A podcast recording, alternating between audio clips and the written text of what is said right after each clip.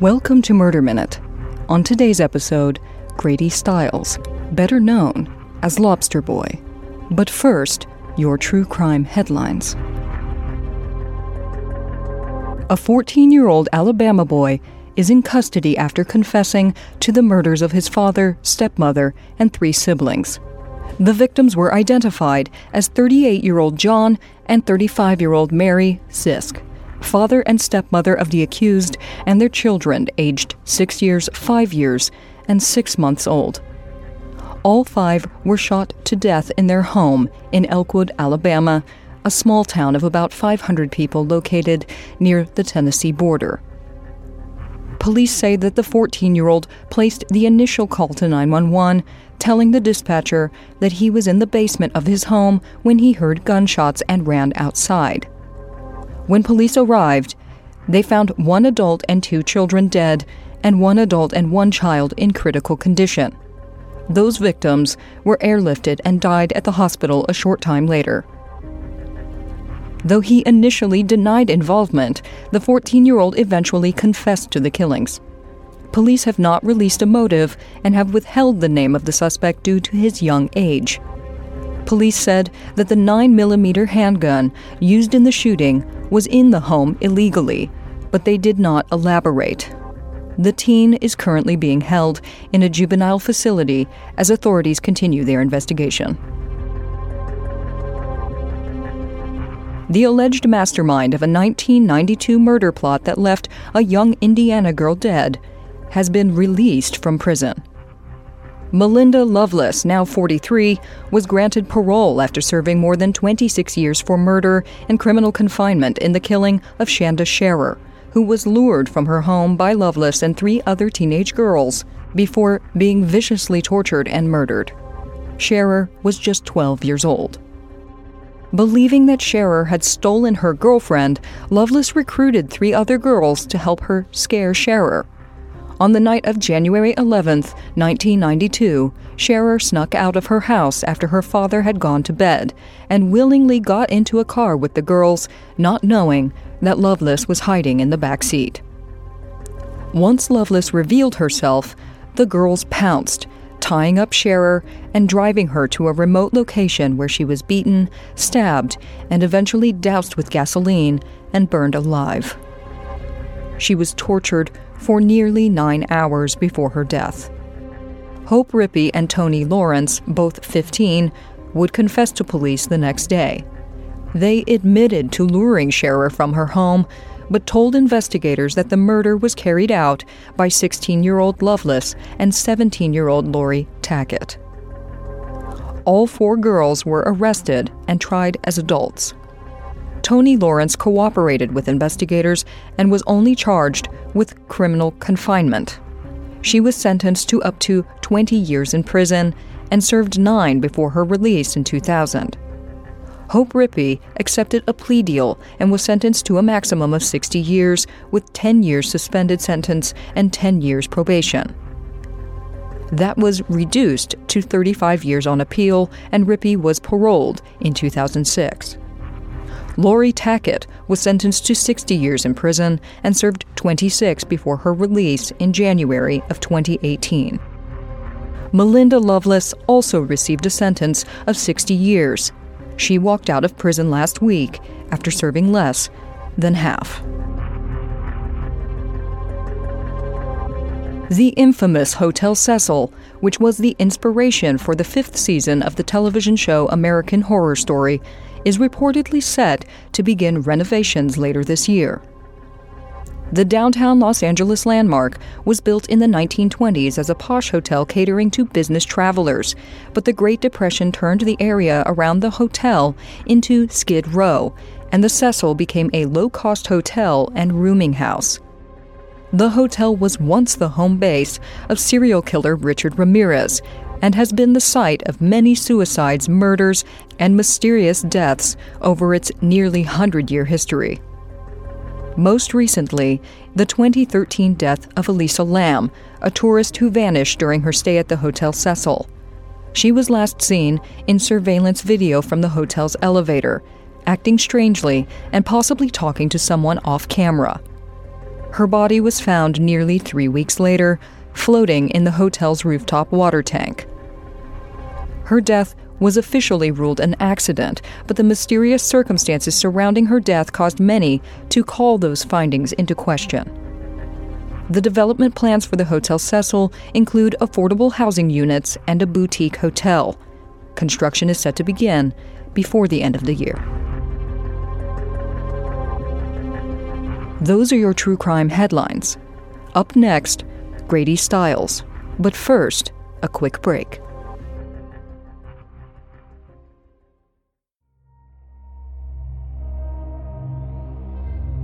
If you've been searching for a natural deodorant that actually works, look no further. Go Native. Native creates safe, simple, effective products that people use in the bathroom every day. I've tried so many natural deodorants and was disappointed, but Native really works. Formulated without aluminum, parabens, or talc, Native uses ingredients found in nature that you can actually recognize like coconut oil, shea butter, and tapioca starch.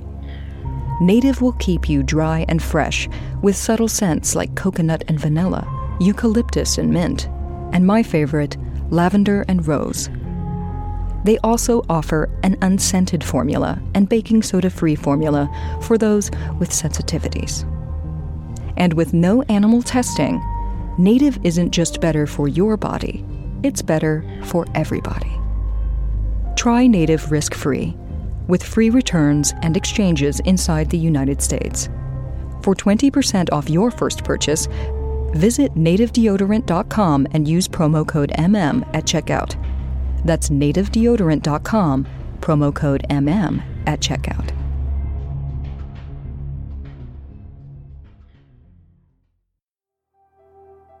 Welcome back to Murder Minute. On today's episode, Grady Stiles, better known as Lobster Boy.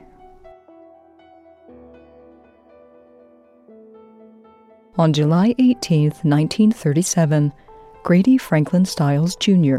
was born with a condition known as ectrodactyly, a rare mutation in which the middle fingers of the hand are missing and the fingers on either side are fused together, giving them a lobster claw like appearance. The feet are also sometimes affected, as was the case with Grady Stiles. Unable to walk on his flipper like feet, Grady was confined to a wheelchair for most of his life. But Grady didn't let his condition slow him down.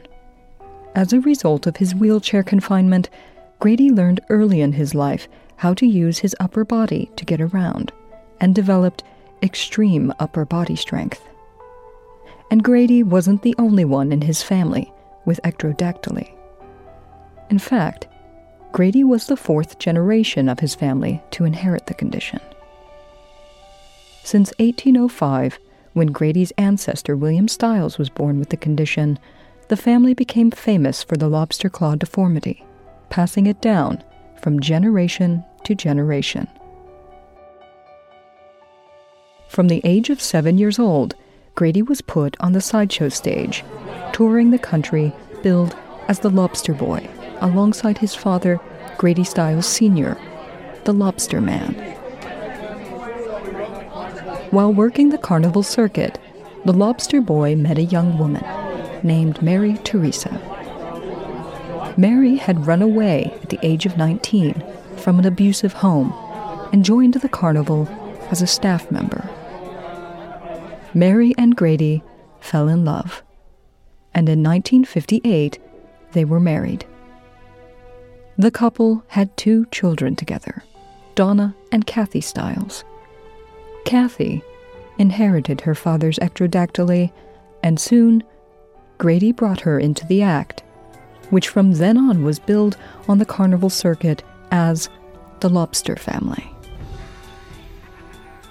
The family was now making a good living, pulling in between $50,000 and $80,000 a season. When the family wasn't touring, they resided in Gibsonton, Florida, also known as Showtown, USA, a place where circus performers were known to take up residence during the off season. But far from the loving family portrayed in the Lobster family's promotional photos, behind closed doors, the Lobster family was troubled. Grady was an abusive alcoholic.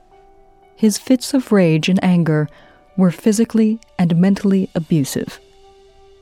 Grady used his incredible upper body strength to beat, headbutt, and choke his wife and children, and often ran into them in his wheelchair for fun. Grady also refused to let his daughter Kathy go out in public without wearing large leather gloves, not to protect her from prying eyes, but to protect the family business, saying that no one should be able to get a free peek at their hands. Mary even said that Grady repeatedly sexually assaulted her, sometimes with foreign objects. Kathy went so far as to describe her father as Satan himself.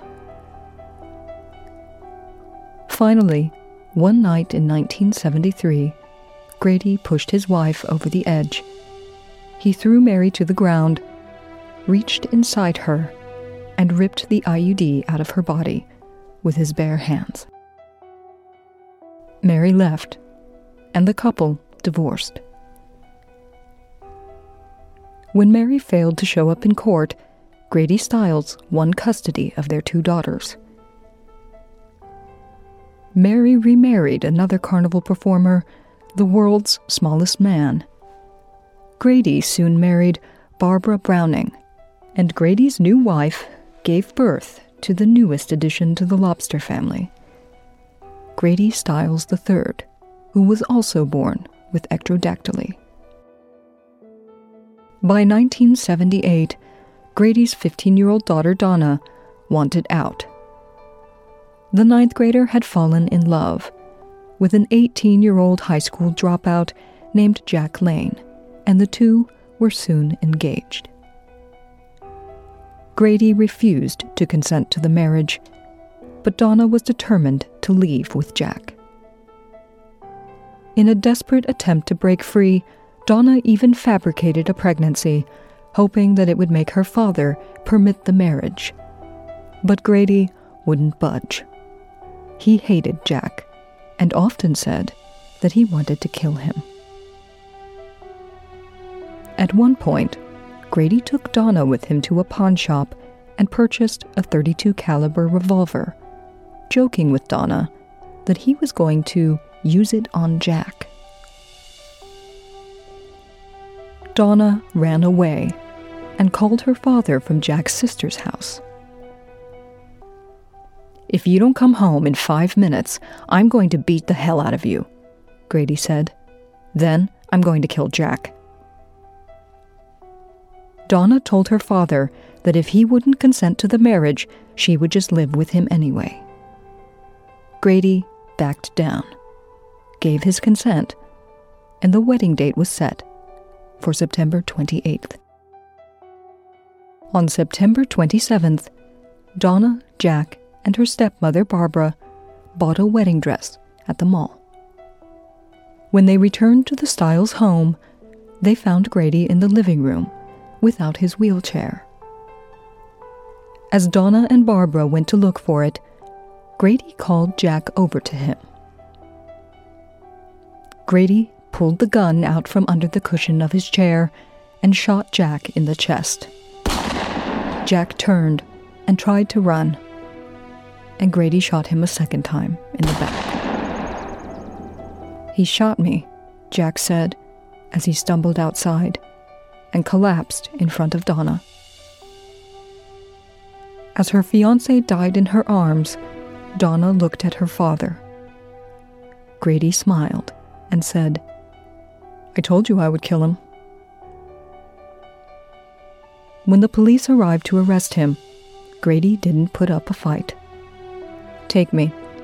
I'm ready, he said.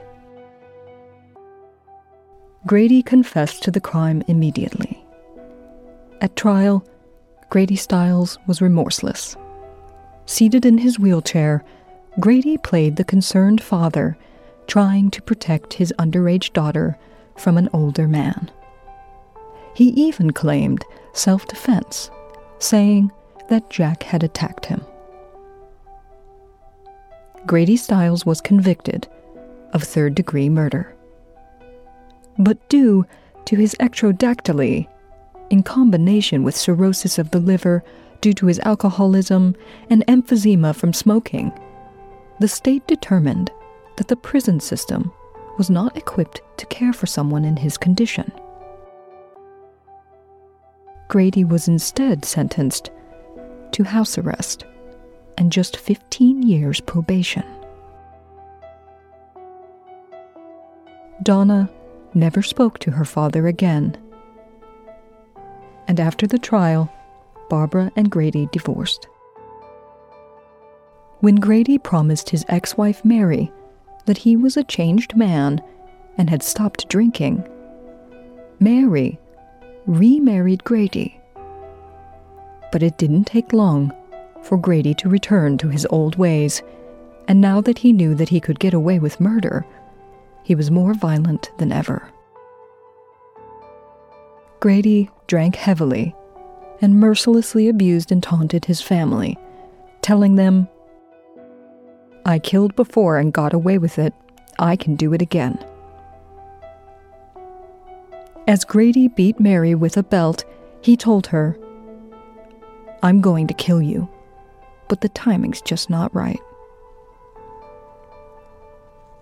When Kathy, who was seven months pregnant, attempted to intervene, Grady beat her so severely that she went into labor prematurely.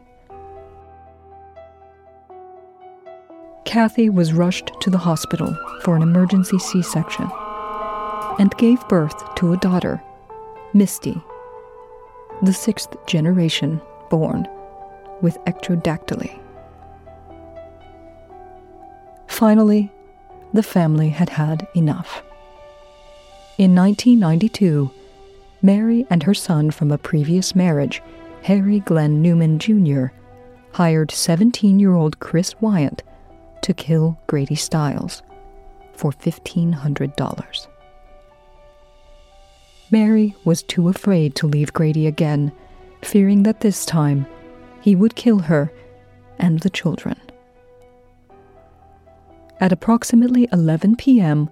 on the 29th of November, Chris Wyatt crept into the Stiles mobile home and shot 55 year old Grady Stiles in the back of the head as he sat in his underwear watching television. When Mary's son Harry, who had an IQ of 79, was questioned by police and failed a polygraph test, he broke down and confessed to everything. The trial was described as a carnival and a literal media circus, with many of the lobster family's fellow sideshow performers testifying in court. He was a disabled man, one of them told the jury, but that didn't prevent him from doing some of the things other men do. Mary and the children testified in detail about the abuse that the family had endured for years. When the prosecution argued that Grady's birth defects would have made it impossible for him to abuse the family in the way that they claimed, Grady III got on the floor and scooted across the courtroom to, quote, show them my dad wasn't a helpless invalid. Mary recalled the night that she knew something had to be done. He was kneeling by my bed, breathing that steel whiskey breath. He was drawing a knife across my throat. Then he dropped it and crawled away. In defense of her decision to kill her husband, Mary Teresa stated My husband was going to kill my family. I believe that from the bottom of my heart. I'm sorry that this happened, but my family is safe now. Chris Wyatt was sentenced to 27 years in prison, but was released in 2009. Harry Glenn Newman Jr. was sentenced to life in prison and died behind bars in 2014. Mary Teresa was sentenced to 12 years in prison and was released in 2000. Grady Stiles Jr. was buried alongside his father, Grady Stiles Sr., at Sunset Memory Gardens near Tampa, Florida, in the Showman's section.